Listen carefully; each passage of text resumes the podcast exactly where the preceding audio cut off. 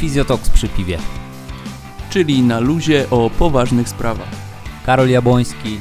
I Bartosz Trela. Witam serdecznie doktora, jakby nie było, Mariana Majchrzyckiego w naszym Spotify podcast y, Physiotox. Serdecznie witam. y, Panie Marianie, Panie Marianie czy Marianie? Cześć, no Marianie, witam Marianie. serdecznie, witam słuchaczy, witam, cześć, dzięki za zaproszenie. Czołem. E, Marianie, mamy trochę czasu, więc chciałem Cię zapytać parę kwestii. Po pierwsze, e, chciałem Cię przedstawić.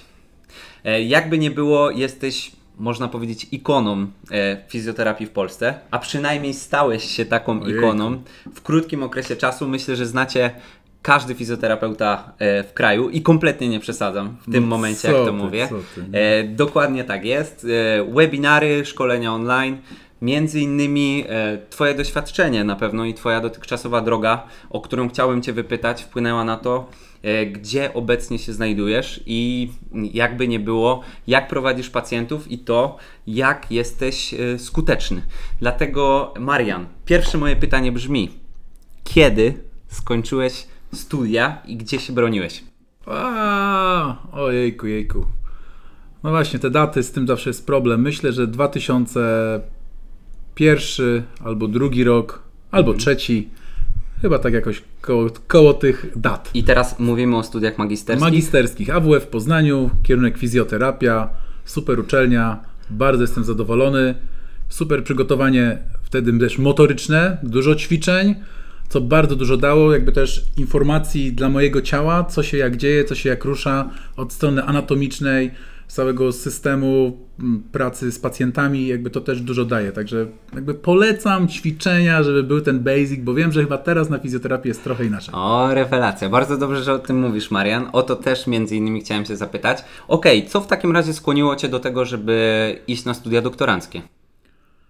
Mm, Studia doktoranckie bardziej zrobienie doktoratu z kilku powodów. Nie? Raz, że może te, te, też zależało mi, żeby zbadać sobie, zobaczyć, czy działają to, te rzeczy, którymi pracowałem wtedy, czy mm, też jakby wtedy już moja, moja jakby mm, moja droga szła też w kierunku medycyny naturalnej. I doktorat zrobiłem właściwie z bólu pleców z jednej strony, a z drugiej strony z działania mieszanki ziołowej, opartej tradycyjnej polskiej mieszanki ziołowej, czy tutaj ziół rosnących na terenie Europy i Polski. I jak to wspomaga leczenie bólu plecu, masażu i tak dalej. Czy jakby to ta naturoterapia połączona z fizjoterapią, z działaniami manualnymi. Rewelacja. W którym momencie w takim razie, Marian, jakby doznałeś tej inspiracji, żeby łączyć fizjoterapię z y, jako, jakąkolwiek medycyną naturalną?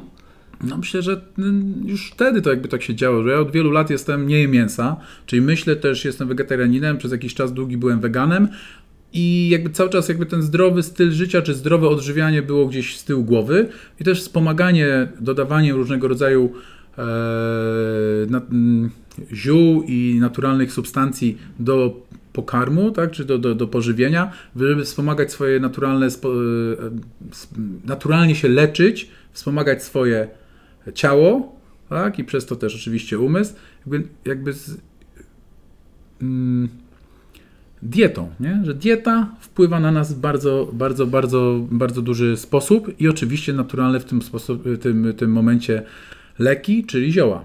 Nie? Jakby na to spojrzałem.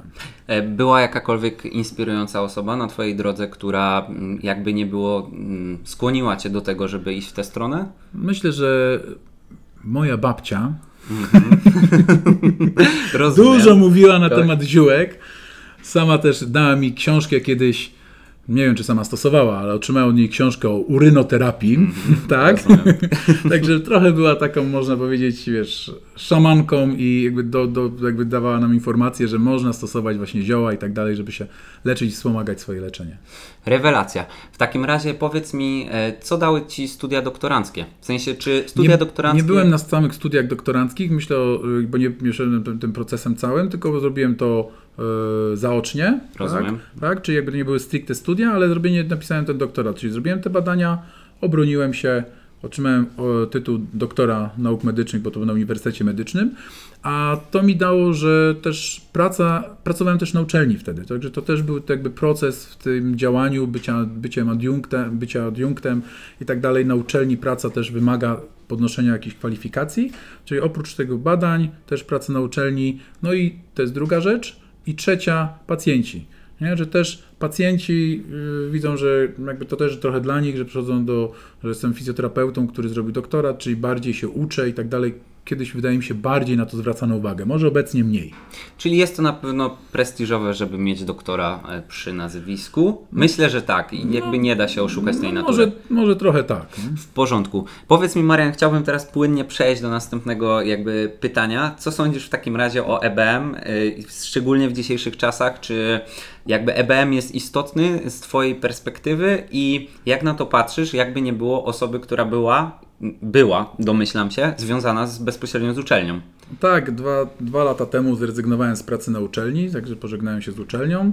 Między innymi no, robiłem jakieś badania, czy próbowałem robić naukę, w sensie takim, że uprawiać naukę, tak to nazwę, czyli robić badania różnego rodzaju, co jest bardzo trudne w, w Polsce ze względu na, e, na to, że no, jakby nie, nie ma finansów, trudno jest zdobyć granty i tak dalej, różnego rodzaju background, który za tym stoi, żeby na przykład dostać jakiś grant i się postarać i, i, i tak dalej. Jest to, jest, to jest to powiedzmy trudne, żeby mieć grant, żeby mieć pieniądze na badania i żeby robić sumiennie te badania.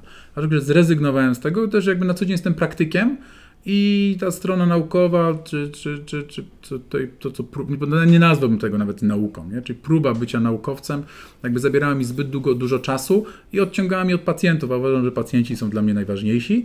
Nie? I EBM, okej, jest ważne, żeby potwierdzało badania naukowe, potwierdzało to, co robimy w gabinecie, jeżeli chodzi o fizjoterapię, to, co mówi tradycja i pokazuje nam tradycja, w jaki sposób leczymy, ponieważ między innymi w fizjoterapii, tak jak i w osteopatii, myślę, do tego dojdziemy, przy jakichkolwiek działaniach z pacjentami takimi manualnymi przez doświadczenie, ważna jest ta nauka od kogoś, tak? Czy jest tutaj ten system, który też jest bardzo na wschodzie rozwinięty? Oczywiście mamy guru, czy nauczyciela, czy od kogoś się uczymy. Oczywiście może być ich wielu, bo raz idziemy na taki kurs, czy na inny, od kogoś się czegoś uczymy, ale jakby to jest ważne, żebyśmy od kogoś się uczyli też doświadczenia i tej przekazywanej wiedzy. I tej, z drugiej strony mamy badania naukowe, które mogą to potwierdzić, tak? ale nie muszą. I wszystkiego teraz w tej chwili, tego co robimy z pacjentami, tak naprawdę mała, w małym stopniu jest to potwierdzone naukowo. No i oczywiście nasza praca manualna, czy ćwiczenia z pacjentami wpływamy na takich wiele poziomów tego pacjenta. Na poziomie oddziałujemy, wiadomo, na poziomie mięśniowo-powięziowym, oddziałujemy na poziomie nerwowym, na poziomie naczyniowym, tak, jeżeli chodzi na różne tkanki, a oprócz tego oddziałujemy na psychikę pacjenta, tak? I tego to jest bardzo trudne do zbadania. Także badania naukowe, fizjoterapii, nie wiem do końca, czy się, no, są potrzebne, żeby pomagały nam coś tutaj udowadniać, żebyśmy się trochę czuli lepiej, żebyśmy czuli, że pracujemy y, może bardziej, nie wiem, naukowo, tak? Ale jak ja na to patrzę, to jestem bardziej szamanem Rozumiem, Niż- tej definicji. tej definicji niż, niż y, Naukowcem, naukowcem, nazwijmy to. nie? ponieważ nie da się tego i nikt mi nie powie, nie da się zbadać naukowo tego do końca, co robimy w fizjoterapii. Czy fizycznie nie powinno... O, przepraszam. Przepraszam, że tylko przerwałem. dodam, że Kontynuuj. może tutaj to będzie kontrowersyjne i tutaj jedna czy druga osoba się obrazi na to, ponieważ jakby dużo osób, wielu fizjoterapeutów dąży do tego, żeby potwierdzić w badaniach naukowych to, co robimy, ale wydaje mi się, że to jest trudne. Ale to jakby w wielu dziedzinach medycyny tak jest, nie? Okej? Czy, czy jakby w wielu dziedzinach jakby jest, jest trudno, już nie będę w to wchodził, bo tu znowu by, by, by, zawsze jest jakaś dyskusja nie na, nie na ten temat. Okej. Tak, i grząski grunt. Dobrze, w porządku, Marian. W takim razie powiedz mi jeszcze o medycynie wschodu, e, którą ty praktykujesz i również gdzie zaczerpnąłeś inspiracji, żeby iść w tę stronę, jakie to były lata i co ci ona przyniosła? Przede wszystkim, jak to przekładasz na pracę z pacjentem? Medycyną wschodu interesuję się już od jakiegoś od dłuższego czasu, generalnie medycyną naturalną, a akurat medycyną wschodu, w sensie medycyną tybetańską, czyli z, z, z rejonu Tybetu, Butanu, e, Indii, e, Nepalu, e, Mongolii, czy jakby na dużym Chin, oczywiście na dużym terenie ta medycyna jest uznawana, jakby tak to nazywając, tak? czy jest praktykowana. Oficjalnie rząd Nepalu, rząd Indii, czy Indii, pff, czy jak wiemy ilu milionowego kraju, Kraju, tak, czy mhm. miliard, ile tam ludzi mieszka, i oraz Chin uznają medycynę tybetańską, czy ogólnie Sowa Rigpa, to ona się tak nazywa, okay, za, za oficjalną medycynę, którą się praktykuje. Rozumiem. Jasne? Także tutaj mówię też jakby o tym w tym względzie, że czasami w Polsce czy w Europie uważa się, że ta medycyna wschodu to jest coś o jakieś czary mary, Alternatywa, alternatywa. To nie jest alternatywa. Więcej ludzi, może nie więcej, ale bardzo duża, wiele milionów ludzi uznaje tą, tę medycynę i się nią leczy. Ayurvedą, czy właśnie Soarikpa, czy medycyną chińską. Także to są bardzo duże ilości, tak? I to pomaga, działa. I, I ja się tym zainteresowałem wiele lat temu, znaczy myślę, tak jak mówiłem na początku, tutaj zielarstwem polskim i tak dalej, wszedłem w tym kierunku. Mm, Nie udało mi się w Polsce znaleźć jakby też takiego, tak powiem, guru, tak? kogoś, od kogo mógłbym się uczyć tej medycyny naturalnej. Wydaje mi się, że w wiekach średnich wszystkie wiedźmy, które wiedziały, jak to robić, zostały spalone, czy większość. Okay? Potem ta wiedza już tak jakby nie na tyle została jeszcze może dobita przez różne Yy, różne osoby, którym nie zależało na tym, żeby naturalna medycyna poszła dalej, tak? I jakby nie, nie, no teraz się odradza. Nie? A akurat system ten Soarikpa jakby został przeniesiony od wieków do teraz i między innymi poznałem właśnie doktora Nide Chinakcanga, który jest Tybetańczykiem, który mieszka we Włoszech. On i jego, no, jego uczniowie uczą właśnie tej medycyny w Europie. I jest to bardzo mądry człowiek i bardzo mądrze stawia granice, tak od razu to powiem, między tym, że przychodzi do nas pacjent, okay, na przykład, nie? jest to ciężka choroba, nowotwór, to nie leczymy go w ten sposób, że daję mu ziółka i mówię nie idź do, do się leczyć, tylko lecz się w sposób zachodni, tak jak trzeba, plus dodatkowo do, mogę dać rady, jeżeli chodzi o dietę, styl życia, okay? w sposób jak najbardziej racjonalny. Tak? Jeżeli chodzi o medycynę wschodu, jest to medycyna, która dotyczy też zapobiegania chorób okay? i podtrzymywania dobrostanu i tego naszego, y, naszego życia, y, jakości życia. I bardziej tu o to chodzi. Też częściowo leczenie, oczywiście, poprzez zabiegi manualne, poprzez igły, igły, igły przez, czyli akupunkturę, poprzez moksę, bańki i tak dalej, ale chodzi o to też, żeby leczyć i wspomagać pacjenta. Jeżeli jest to stan ostry, jest to, nie wiem, złamana noga, jest to nowotwór, jasne, jest to, nie wiem, y, stan zapalny żołądka, czy, czy no, słuchajcie, wyrostek, no to się idzie do chirurga i tak się leczy. Jeszcze tutaj dodam, Tak. może już dużo mówię, ale Jak że byłem kilka razy właśnie w samym Tybecie w szpitalach, nie? tam na praktykach. Jest tak, że no, przykład taki, przychodzi pacjent z bólem brzucha do szpitala i mówi, że boli go brzuch. Lekarz go bada i mówi, ok, niestrawność, pierwsze piętro, ziółka, medycyna tybetańska, igły, moksa. Ok, nie? I wyrostek, drugie piętro, chirurgia. Chirurg. Tak? Mhm. Ponieważ wszystko jest w jednym budynku. Medycyna naturalna, czy powiedzmy Soarikpa, chirurgia, stomatologia, czy jakby wszystko jest na w jednym miejscu. Nie? I wszyscy współdziałają i można. Można w, y, połączyć te medycyny. Dobrze, to w takim razie kolejne pytanie, Marian. Jesteś również osteopatą. E, jak wiemy, osteopatia czerpie również e, swoją inspirację, jakby nie było, z zachodu. I może się wydawać, że są to nauki przeciwstawne. Jak ty to, jak ty to pojmujesz? Czy starasz się łączyć obydwie te, nazwijmy to, metody czy systemy leczenia, czy raczej zdecydowanie je rozgraniczasz w pracy i na przykład jednego pacjenta traktujesz w ten sposób, a drugiego kompletnie inny?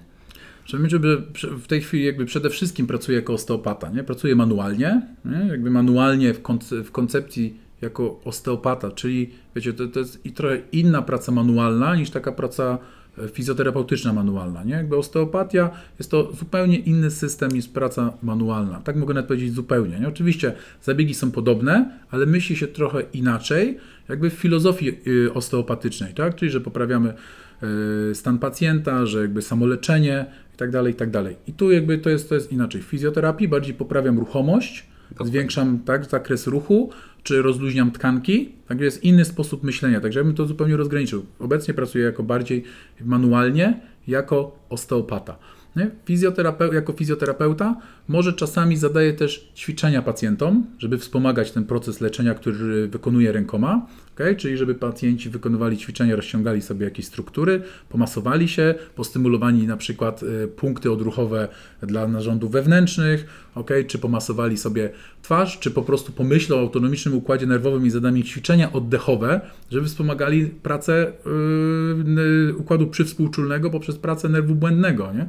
Czyli po prostu medytacje, oddechy i tak dalej, relaks, bo widzę, że na przykład ta strona, jeżeli chodzi o, o emocjonalność, w tej chwili jest bardzo, bardzo mm, Nadszarpnięta. nadszarpnięta, To znaczy- czy jest to dysfunkcyjna taka u pacjentów. To miało być moje następne Okej. pytanie właśnie, z jaką grupą ewentualnie pacjentów pracujesz i co zauważasz, że co jest takim głównym niestety problemem i gwoździem, że tak powiem kolokwialnie do trumny, jak to się mówi, e, w Twojej praktyce gabinetowej? Różni pacjenci, naprawdę różni się w tej chwili przychodzą. Na początku najwięcej było oczywiście pacjentów bólowych, z bólem krzyża, z bólem barku, z bólem szyi. W tej chwili to się zmienia. Też pacjenci widzą i mówią innym pacjentom, że przychodzą z bólem brzucha, czy z problemem ze z niestrawnością, jak na przykład, czy z problemem z tym trzewnym. Tłumaczę, że może ten bark, bo mieć powiązania z wątrobą, z trzewiami, na przykład ból barku, czy ból kręgosłupa, czy generalnie z różnymi dolegliwościami i czasami coraz więcej jest pacjentów takich bardzo trudnych, zawiłych, których no już też przechodzą coraz trudniejsi pacjenci, nie? tacy, którzy z taki niedodiagnozowani, niezdiagnozowani, już byli u wielu specjalistów, nie wiadomo co im jest, a ich boli, i mają jakieś ograniczenie ruchomości, tak, czy jakieś inne dolegliwości wewnętrzne, trzewne, tak, czy na poziomie emocjonalnym, bólowym, różnym, różni pacjenci przychodzą i to jakby się zmieniło od, wielu, od kilku lat na to, że właśnie teraz powiem, że są różni. Kiedyś byli głównie bólowi, obecnie są różni pacjenci i też coraz więcej też przychodzi dzieci, bo pracuję od jakiegoś czasu też z dziećmi i, i też jakby Z e, dziećmi w kontekście jakby ortopedycznych przypadków, Nie, czy z dziećmi w kontekście Osteopatycznie, dokładnie czyli to są głównie pacjenci, dzieci przychodzą e, z różnego rodzaju napięciami, problemami ze spaniem, problemami z trawieniem, szczególnie te, te noworodki, tak, tacy pacjenci z kolkami, okay, z odbijaniem, ulewaniem, z różnego rodzaju napięciami. I tutaj w kontekście na przykład napięć u dzieci współpracuję z, z fizjoterapeutami, którzy ćwiczą metodami fizjoterapeutycznymi z tymi dziećmi. Nie? Czyli ja wykonuję pracę taką, że rozluźniam na poziomie czaszki, trzewi i po- pomięśniowo-powięziowym i tak dalej, na, na poziomie nerwowym czy płynowym, okay? ale te dzieci, powiedzmy, wymagają często jeszcze ćwiczeń jakichś, które właśnie fizjoterapeuta, czy akurat jeden, koleżanka jedna czy druga, pracuje metodą tam NDD Bobat, czy, czy jakąkolwiek, której się specjalizuje i ćwiczy z tymi pacjentami i to jest ważna ta współpraca. Czyli uważasz, że ewidentnie współpracować można i niekoniecznie jest tak, że całą pracę może wykonać tylko i wyłącznie No osteopata? trzeba współpracować, nie? Trzeba współpracować. Każdy ma swoją działkę, nie? Lekarz pediatra ma swoją działkę, ja mam swoją działkę, a fizjoterapeuta dziecięcy, który się specjalizuje, ma swoją działkę. Każdy robi co innego, nie?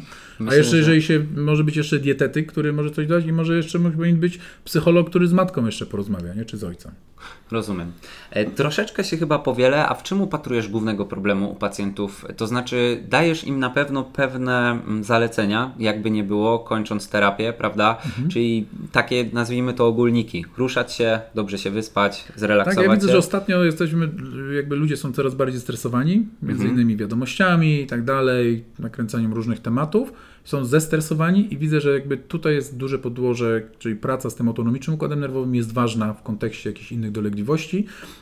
I właśnie jakby myślę, że tu stres, nie? Czyli natłok myśli w głowie, czyli z medycyny wschodu powiem wiatr, który, który hula nam w głowie, tak? Nerwy, stres, tak? Co chwilę patrzymy na komóreczkę, tu scrollujemy Face'a, tu Instagram, tu coś, nie? Ciągle jakaś informacja, hałas na ulicy, do tego ktoś nas denerwuje, bo ciągle coś, ciągle nie można zdążyć, o czym się zapomniało, tak? I po prostu ten stres jest coraz większy i przez to wpływa to na rządy wewnętrzne i mają, mamy objawy problemy z trawieniem, tak? czy przegrzanie na poziomie wątroby, tak ogólnie rzecz biorąc, czy podniesienie właśnie tego w y, autonomicznym układzie nerwowym współczulnego układu, tak? czy tej części nerwu błędnego, który właśnie odpowiada też za stres, bo nerw błędny w teorii poliwagalnej ma, są dwa nerwy błędne, tak dlatego mamy problemy na przykład z jelitami, czy, czy, czy takie, takie tego różnego rodzaju, czy, czy dolegliwości bólowe na poziomie odcinka lędźwiowego, szyjnego, kręgosłupa, tam gdzie jest jakby to najsłabsze ogniwo. E, Dobrze, Marian, powiedz mi teraz Twoje takie prywatne trzy złote rady, jak Ty radzisz sobie e, ze stresem, z natłokiem pracy. Wiemy, że prowadzisz szkolenia, prowadzisz zajęcia w Steel Academy, e, prowadzisz gabinet. Jak radzisz sobie z tym, żeby rozładować swoje napięcie i między innymi, mm, jakby nie było, wpłynąć na poprawę swojego samopoczucia i znalezienie gdzieś tam tego złotego balansu? Myślę, że ważne jest, ja akurat y, medytuję, tak, jakby wydaje mi się, że to jest dla mnie jest najlepszym rozwiązaniem. Od wielu lat jakby staram się na tyle ile mogę, żeby codziennie usiąść chociaż na chwilę, pomedytować, uspokoić, czyli na, uspokoić umysł, czyli mówiąc fizjoterapeutycznie, osteopatycznie popracować z autonomicznym układem nerwowym, nie? jakby na to nie spojrzeć, tak. Medytacja, ćwiczenia oddechowe naprawdę są ważne, ja to robię, nie? i widzę, że porobię, poddycham, jedna dziurka, druga dziurka, oddech brzuchem, przeponą bardzo dobrze działa. Oprócz tego ćwiczę jogę. Nieregularnie przyznam się, mam etapy, że raz jest fajniej, trochę więcej poćwiczę, bo mam więcej czasu, tak? Raz kilka miesięcy się okazuje nagle, że nie ćwiczyłem się, nie rozciągałem, ale jak widzę, że coś mi dolega, porozciągam taśmę tylną, taśmę przednią i widzę, że to bardzo dobrze wpływa. Też od kilku lat temu miałem operację kolana i jeżeli coś się dzieje, to wykonuję ćwiczenia brzuchem, tak? Czyli jakby nabieram, jak mówiąc ogólnie, energię do brzucha i pracuję z brzuchem, żeby ustabilizować sobie, tak powiem ogólnie, energię na poziomie brzucha, jeżeli z punktu widzenia medycyny wschodu, a tutaj możemy powiedzieć, żeby wzmocnić po prostu core, Czyli mięśnie, fizjoterapeutycznie. fizjoterapeutycznie, core mięśnie po prostu i to wpływa dobrze na moje kolano. Fenomenalnie. Myślę, że to faktycznie należy zapamiętać. Czy masz problem ze snem, Marian? Nie, w ogóle. Kompletnie. Kompletnie, nie? Jeżeli chodzi o sen, no to, to wiatr, nie? To wiatr i z medycyny wschodu, czyli Na to- pobudzenie, autonomiczny układ nerwowy, no, to, jest, to, jest, to, jest, to kłopot ze snem, a to ludzie teraz wiele osób ma. I w tym osobom radzę właśnie też, no też te, te uspokajanie. Uspokajanie, miej, miej informacji, miej przed snem i szczypta gałki muszkatołowej przed snem, ok? Ćwiczenia oddechowe, gałka muszkatołowa i tłuste jedzenie jako ostatni posiłek. Oczywiście nie powinien być przed snem zaraz, tylko powiedzmy o godzinie 18, ale z odrobiną tłuszczu, czosnku, cebuli i tak uspokaja i od razu chce się spać. Rewelacja. Marian, chyba ostatnie pytanie jeszcze chciałem Ci zadać. Czy masz jakiekolwiek rady dla młodszego pokolenia fizjoterapeutów, które dopiero wkracza, jakby nie było, na ten rynek? Jak wiemy, ten rynek jest bardzo teraz rozległy, jeśli chodzi o szkolenia, o możliwości pracy w ogóle, o ilość branż fizjoterapii, które teraz się niesamowicie rozrosły. Czy masz jakikolwiek, jakąkolwiek wskazówkę e, dla tych młodych adeptów, sz- szczególnie jeżeli byłeś faktycznie osobą, która wykładała e, na uczelni, em, dla ich e, przyszłości? Myślę, że najważniejsza anatomia nie, to jest baza wszystkiego. Także cokolwiek związanego z anatomią. Uczmy się anatomii, powtarzajmy anatomię, oglądajmy atlasy anatomiczne, czyli anatomia to jest raz. Dwa, samemu wykonywać ćwiczenia, żeby wiedzieć, co temu pacjentowi wykonujemy, zadajemy i tak dalej, żeby poczuć na swoim ciele. Jasne? Anatomia to i potem pomyśleć, w jakim kierunku chce się pójść, popróbować sobie i robić różnego rodzaju, jeżeli się robi szkolenia, y, kursy, po prostu znaleźć sobie swojego nauczyciela jednego czy drugiego i po prostu sobie posłuchać i można podążyć po, po jakby za, tą- za tą osobą, posłuchać, zobaczyć, co się podoba, co nie. Ale Mentoring. słuchać, ale Słuchać. słuchać. nie? Słuchajcie, nie łapmy wszystkich kursów na raz, nie? Nie róbmy tysiąca kursów od razu. Nie jesteśmy w stanie się tego nauczyć, nie? Po prostu, a na większości kursów mówi się o tym samym, tylko że albo się przyciśnie paluchem to miejsce, albo się wbije tam jakąś igłę, albo się zrobi, nie wiem, pina, tak, czy zawiąże flosa, czy co teraz jest takiego modnego, ja akurat nie byłem na tych kursach, ale wiecie, jakby w większości mówi o tym samym. Anatomia i później przykładamy ręce i róbmy to rękoma. Ja wiem, że teraz coraz więcej osób używa różnych narzędzi i tak dalej, fajnie, myślę, że to też jest droga, ale uczmy się, jeżeli pracy manualnej, akurat mówię o pracy manualnej, bo to robię, jakby róbmy to swoimi rączkami, żeby wyczuć dokładnie strukturę, którą chcemy rozluźnić. Zdecydowanie złote rady na sam koniec i jedyne o czym mogę powiedzieć to faktycznie, żeby słuchać się takiego praktyka jakim jest e, dr Marian Majchrzycki. Bardzo serdecznie dziękuję za uwagę. Dziękuję Marian, że poświęciłeś swój czas. Jest mi niezmiernie miło, naprawdę. Dzięki wielkie i oczywiście zapraszam na Facebooka i Instagrama dr Marian online. Zapraszamy serdecznie. Do zobaczenia, Dzięki bardzo. wszystkiego dobrego, cześć.